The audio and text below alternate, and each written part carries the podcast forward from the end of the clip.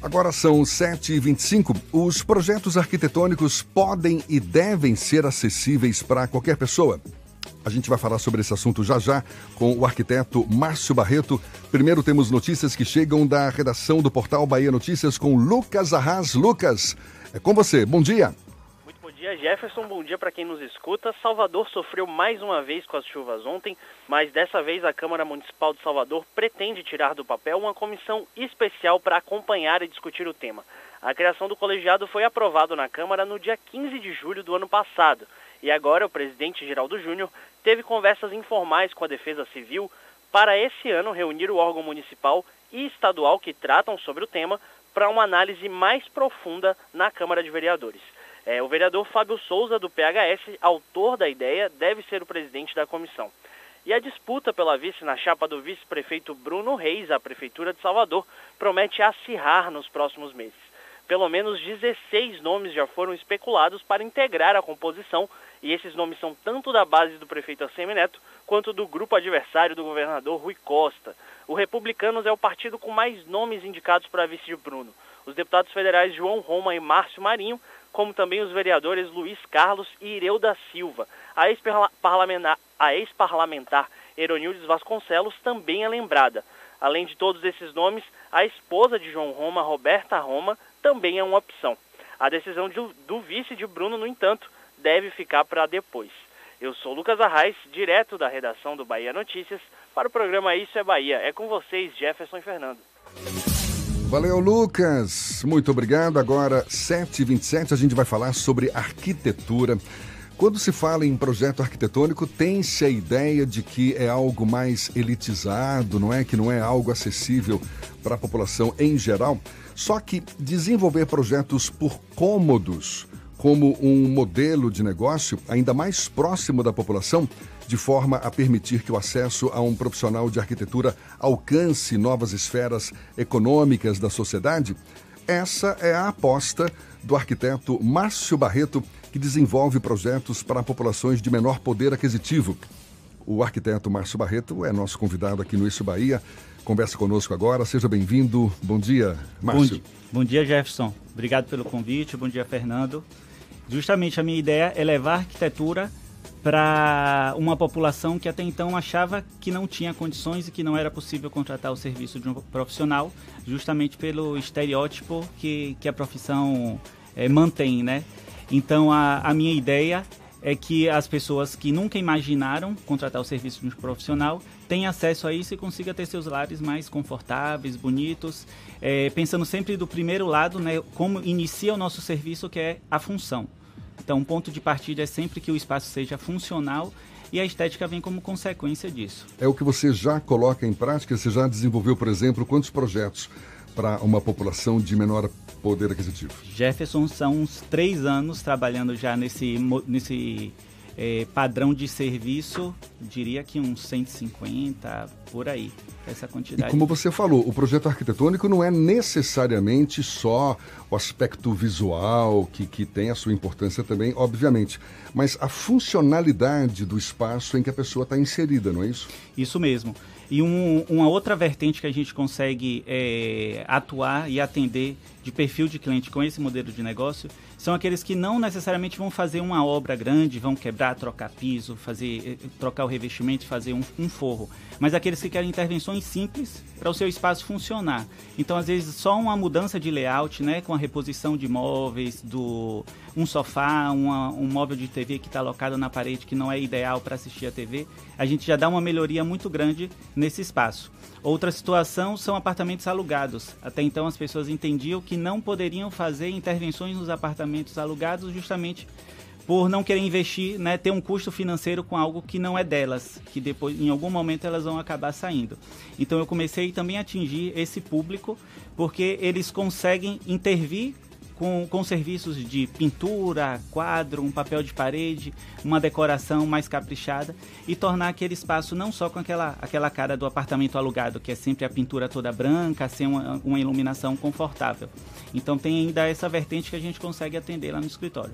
Hoje é muito comum, ah, quando você resolve fazer uma intervenção na sua casa, fazer uma reforma tal, chama alguém que um mestre de obras que já tem experiência na área, ele faz ali no papel um desenho, simula o que, que vai ser feito, ou seja, sem aquele nem, nem sempre, não é, com aquele cuidado técnico que o arquiteto está mais preparado para isso. Isso. E nessas situações o que ocorre é que as pessoas acabam investindo num valor financeiro que não seria muito diferente se ela tivesse contratado um profissional. A, a questão é que o, o valor é investido né, e, e, gasto, e às vezes o resultado não atende à necessidade do cliente. Então cria uma insatisfação. Eu já atendi muitos clientes que imaginavam que aquele apartamento não atendia a necessidade dele. Do tipo, eu preciso mudar daqui porque esse apartamento é muito quente, não é confortável. E aí a gente fez algumas alterações que conseguiram minimizar isso e hoje eles já não, não pensam tanto assim, ah, eu tenho que me mudar porque o meu apartamento não atende. Não, na verdade o que precisava era ser de um estudo de um profissional, né? Aquele olhar da gente que está o dia a dia fazendo aquilo para conseguir trazer mais conforto para aquele espaço. O Fernando que está pensando em fazer uma reforma no puxadinho dele lá em Guaibim, Tá doido para fazer uma pergunta aí também. Nem me fale de reforma. Foram 13 meses de uma reforma interminável. 13 meses. 13 meses eu já não aguentava mais. Eu queria jogar o pedreiro lá de cima, mas faz parte do processo. Calma, gente. Eu não, não ia podia, jogar. Não podia, senão ele não terminava. É, eu não fiz isso. É só a vontade mesmo que todo mundo tem. É, o grande medo da população ao, ao não procurar um escritório especializado em arquitetura é o medo do custo desse projeto, porque eu mesmo, eu tive essa, esse receio, pô, vou procurar um, um arquiteto, vou gastar com o projeto para depois executar o projeto. É esse o grande receio da população? É, o grande medo mesmo da população é vir ao nosso escritório, entrar em contato por já achar e julgar que o serviço do profissional vai ser caro e, como consequência, a obra também será mais cara por ter um arquiteto. É, na verdade, eu, eu sempre chamo né, para as pessoas meio que abrirem a cabeça mesmo e procurarem, pesquisarem, porque tem profissionais que estão seguindo essa linha, né? Tem o meu escritório e tem alguns outros que já estão trabalhando com essa linha do mais acessível. E a ideia é justamente que o, o projeto também não fique só no papel, né? Não é só o valor do investimento do, do desenho e da criação, mas que sejam criados projetos que sejam possíveis de ser executados, né? Que caibam dentro do bolso, que esteja na, na, nas condições financeiras daquele perfil de cliente. Então a gente tem todo um estudo, tem reuniões de identificação do, do perfil do cliente e até onde a gente consegue ir com ele, o que pode fazer, o que não pode, o que vale, o que não vale. Existe muito também é, o que você acha bonito e o que você gosta, mas o que realmente serve para você e que vai funcionar no seu dia a dia. Então a gente está sempre tentando identificar todas essas situações para que não seja também mais um serviço que o cliente contrata e acaba não chegando lá no final e estando satisfeito, né, o 100%.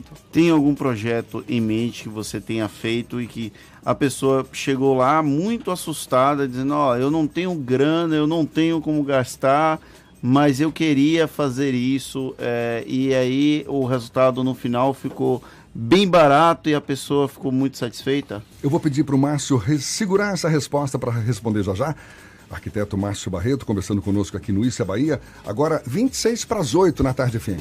17 para as 8, um bom dia para você. A gente segue juntos pela Tarde FM e vamos retomar o papo com o arquiteto Márcio Barreto. Estamos aqui conversando sobre projetos arquitetônicos mais acessíveis para a população em geral. Ficou uma pergunta no ar, Fernando. Eu perguntei ao Márcio se ele lembra de algum projeto que a pessoa chegou lá querendo muito projeto, mas sem grana e que o resultado ficou mais barato do que o esperado e que a pessoa ficou extremamente satisfeita. Se ele lembra de algum caso assim. Lembro sim, Fernando. Essa semana mesmo eu fui, retornei a, essa semana mesmo eu retornei a, a, um cliente. Eu costumo fazer isso depois de um tempo, né, de, de finalizado o projeto e executada a obra, para conversar e ter um feedback e um retorno do, do que ele achou do, do ambiente depois de montado, conforme a gente tinha definido em projeto. E foi inclusive o caso que ele dizia que não queria investir muito naquele imóvel, né, naquele apartamento, porque não seria o apartamento que ele ia ficar o resto da vida. Ele pensava em ficar no máximo cinco anos naquele espaço. Então ele não queria investir muito, mas ele queria dar aquela maquiada, né? Então a gente sugeriu pinturas com, nas paredes com cores e pouca coisa de marcenaria para não ter o custo muito elevado.